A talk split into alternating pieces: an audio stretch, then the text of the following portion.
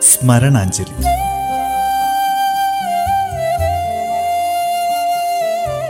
ഓർമ്മകളിൽ മാത്രം ജീവിക്കുന്ന പ്രതിഭാശാലികൾക്കുള്ള പ്രണാമം. സ്മരണാഞ്ജലിയിൽ ഇന്ന് കൊറിയൻ സംവിധായകൻ കിം കി ഡുക്കിനെ അനുസ്മരിക്കുന്നു.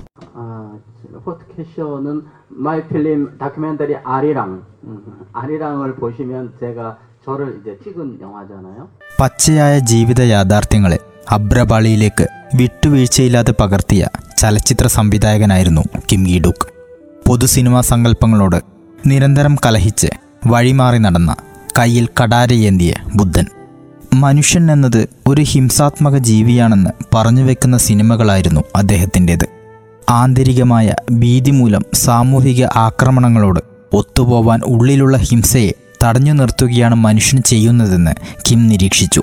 എന്നാൽ പ്രണയവും രതിയും ആക്രമണവും വന്യമായ ഭാവനയും നിറച്ച് തിരശീലയെ തീപിടിപ്പിച്ച ഈ അധികായകന്റെ സിനിമയ്ക്ക് ആദ്യകാലങ്ങളിൽ സ്വന്തം രാജ്യമായ സൗത്ത് കൊറിയയിൽ പോലും വേണ്ടത്ര സ്വീകാര്യത നേടാനായിട്ടില്ല. അതിനാൽ തന്നെ കൊറിയൻ സിനിമയിലെ ഔട്ട്സൈഡർ എന്നാണ് കിമ്മിനെ വിശേഷിപ്പിക്കുന്നത്. ചിത്രകലയും എഡിറ്റിങ്ങും എഴുത്തും സംവിധാനവും അനായാസം വഴങ്ങുന്ന പ്രതിഭയുടെ ആഖ്യാന രീതി കൊറിയയിലെ ഉരുക്ക് ഫാക്ടറികളിൽ ഉരുകിയൊലിച്ച തൻ്റെ ബാല്യം പോലെ തീഷ്ണമായിരുന്നു അത് പലപ്പോഴും വിമർശിക്കപ്പെട്ടു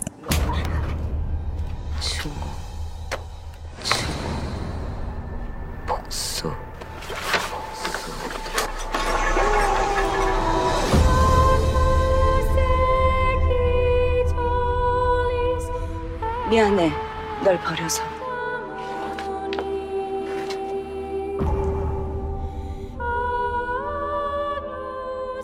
ആയിരത്തി തൊള്ളായിരത്തി അറുപത് ഡിസംബർ ഇരുപതിന് ദക്ഷിണ കൊറിയയിലെ ക്യോങ്സങ് പ്രവിശ്യയിലെ ബോങ്വയിലാണ് കിംഗി ഡുക്ക് ജനിച്ചത്. ആയിരത്തി തൊള്ളായിരത്തി തൊണ്ണൂറ് മുതൽ തൊണ്ണൂറ്റി മൂന്ന് വരെ പാരീസിൽ ഫൈൻ ആർട്സിൽ പഠനം നടത്തി. ശേഷം സ്വദേശത്തേക്ക് തിരിച്ചെത്തി തിരക്കഥ രചയിതാവായി ചലച്ചിത്ര രംഗത്ത് തുടക്കം കുറിച്ചു. ആയിരത്തി തൊള്ളായിരത്തി തൊണ്ണൂറ്റി അഞ്ചിൽ കൊറിയൻ ഫിലിം കൗൺസിൽ നടത്തിയ ഒരു മത്സരത്തിൽ കിംഗി ഡുക്കിന്റെ തിരക്കഥ ഒന്നാം സ്ഥാനം നേടി. അതൊരു വഴിത്തിരിവായിരുന്നു. ആയിരത്തി തൊള്ളായിരത്തി തൊണ്ണൂറ്റിയാറിൽ ക്രോക്കോഡിൽ എന്ന ഒരു സിനിമ അദ്ദേഹത്തിന്റെതായി പുറത്തിറങ്ങി. പിന്നീട് സംഭവിച്ചത് ചരിത്രം. ലോകത്തെ വിസ്മയിപ്പിച്ച ഇരുപത്തിനാല് സിനിമകൾ മുപ്പത്തിമൂന്ന് തിരക്കഥകൾ എണ്ണിയാലൊടുങ്ങാത്ത പുരസ്കാരങ്ങൾ. സ്വപ്നവും കാലവും ലൈംഗികതയും ചോരയും കൊലയും ഏകാന്തതയുമെല്ലാം അദ്ദേഹത്തെ കിഴക്കൻ ഏഷ്യയിലെ പ്രതിഭാസമാക്കി മാറ്റി. ബുദ്ധിസം ആഴത്തിൽ സ്വാധീനിച്ച കിമ്മിന്റെ സിനിമകൾ ധ്യാനത്തിനും ഹിംസയ്ക്കുമിടയിലുള്ള അന്വേഷണമായിരുന്നു. താനൊരു മനുഷ്യന്റെ മനസ്സിലെ ഇരുട്ടിനെപ്പറ്റി സിനിമയെടുക്കുന്നു എന്നാണ് അദ്ദേഹം പറയാറുള്ളത്. മൗനത്തിന്റെ സാധ്യതകൾ ഉപയോഗിച്ചുവെന്നതാണ് കിം സിനിമയുടെ മറ്റൊരു പ്രത്യേകത.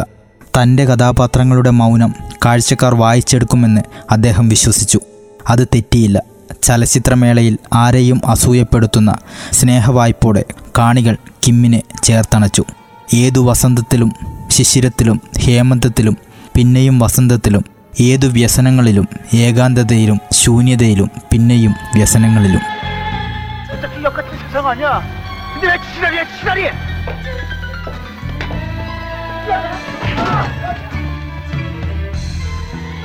Spring summer fall winter and spring the bow dream time beautiful the net Moebius human space time and human തുടങ്ങിയവ കിമ്മിന്റെ പ്രധാന സിനിമകളായിരുന്നു.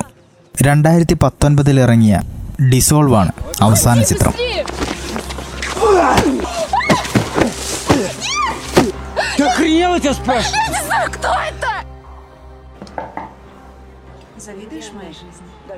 മലയാളികൾ ഇത്രയേറെ സ്നേഹിച്ച ഒരു കൊറിയൻ സംവിധായകൻ വേറെ ഉണ്ടാവില്ല. കിംഗി ഡുക്കിനെ ഇഷ്ടമായിരുന്നു മലയാളികൾക്ക്. അദ്ദേഹത്തിന് മലയാളികളെയും ഡോക്ടർ ബിജുവിന്റെ സിനിമയിൽ അഭിനയിക്കാമെന്ന വാഗ്ദാനവും അദ്ദേഹം നൽകുകയുണ്ടായി. രണ്ടായിരത്തി അഞ്ചിൽ രാജ്യാന്തര ചലച്ചിത്രമേളയിലാണ് കിം മലയാളികൾക്ക് പരിചിതനാവുന്നത്. അതിശയകരമായ കഥ പറച്ചിലൂടെ അദ്ദേഹത്തിന്റെ സിനിമകൾ എളുപ്പം മലയാളികളെ പിടിച്ചടക്കി.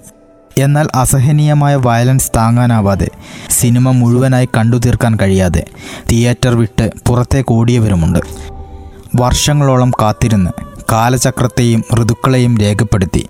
അയാൾ സൃഷ്ടിക്കുന്ന വിസ്മയ പ്രപഞ്ചത്തിൽ പലപ്പോഴും മഞ്ഞു പ്രതിമകൾ കണക്കെ ഉറഞ്ഞുപോയവരാണ് മലയാളികൾ. കിമ്മിന്റെ സിനിമയ്ക്ക് കൊറിയയിൽ പോലും ഇത്രയേറെ ആരാധകരുണ്ടോ എന്ന് സംശയമാണ്. പലപ്പോഴും കേരള രാജ്യാന്തര ചലച്ചിത്രമേളയിൽ കിംഗിഡുക്കു സിനിമകളിലെ ആൾക്കൂട്ടം നിയന്ത്രിക്കാൻ നിയമപാലകർ ഇടപെടേണ്ട അവസ്ഥ വന്നിട്ടുണ്ട്.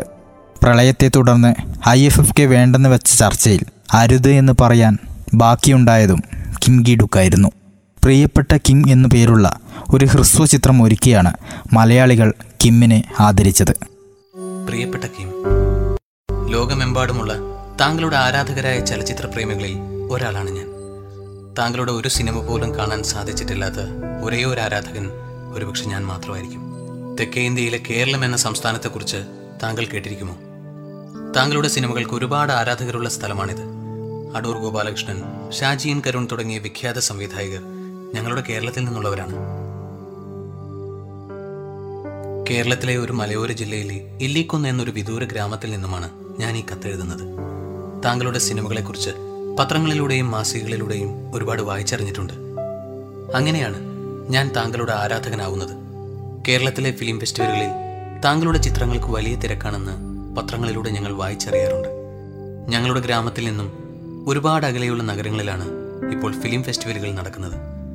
അത്തരം ഫെസ്റ്റിവലുകളിൽ പങ്കെടുക്കുക എന്നത് ഞങ്ങളെ സംബന്ധിച്ചിടത്തോളം ചിലവേറിയ കാര്യമാണെങ്കിലും എല്ലാ വർഷവും ഞങ്ങൾ കുറച്ചുപേർ പോവാൻ തയ്യാറെടുക്കും. പക്ഷെ മിക്കപ്പോഴും സമയമാവുമ്പോഴേക്കും ആ പദ്ധതികൾ എങ്ങനെയെങ്കിലും തടസ്സപ്പെടും.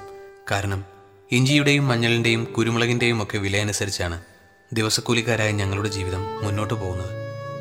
പാശ്ചാത്യ പ്രേക്ഷകർ സാധാരണ കാണാറുള്ള തലത്തിലുള്ള സിനിമയല്ല തികച്ചും വ്യത്യസ്തമായ സാംസ്കാരിക ചരിത്ര ഭൗമിക പശ്ചാത്തലത്തിലുള്ള കൊറിയയിൽ നിന്നും കിംഗി ഡുക്കിനെ പോലുള്ളവർ പുറത്തേക്ക് കൊണ്ടുവന്നത്.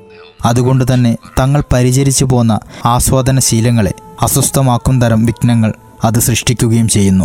സിനിമയുടെ കാര്യത്തിൽ അതിക്രൂരനായിരുന്നു കിം എങ്കിലും ആരാധകർക്ക് ഒട്ടും കുറവില്ലായിരുന്നു.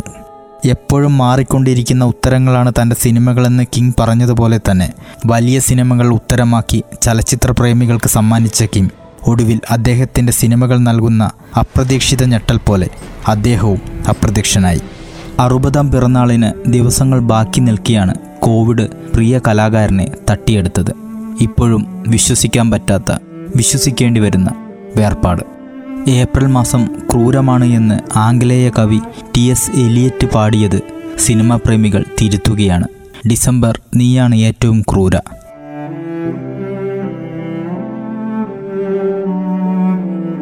പ്രിയപ്പെട്ട കിം ഗീഡുക്ക് പറ്റുമെങ്കിൽ നിങ്ങൾ ഒരു വട്ടം കൂടി ജനിക്കുക.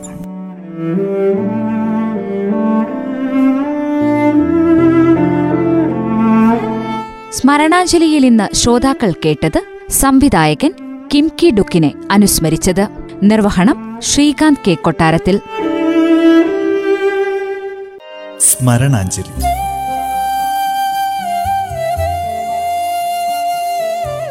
ഓർമ്മകളിൽ മാത്രം ജീവിക്കുന്ന പ്രതിഭാശാലികൾക്കുള്ള പ്രണാമം.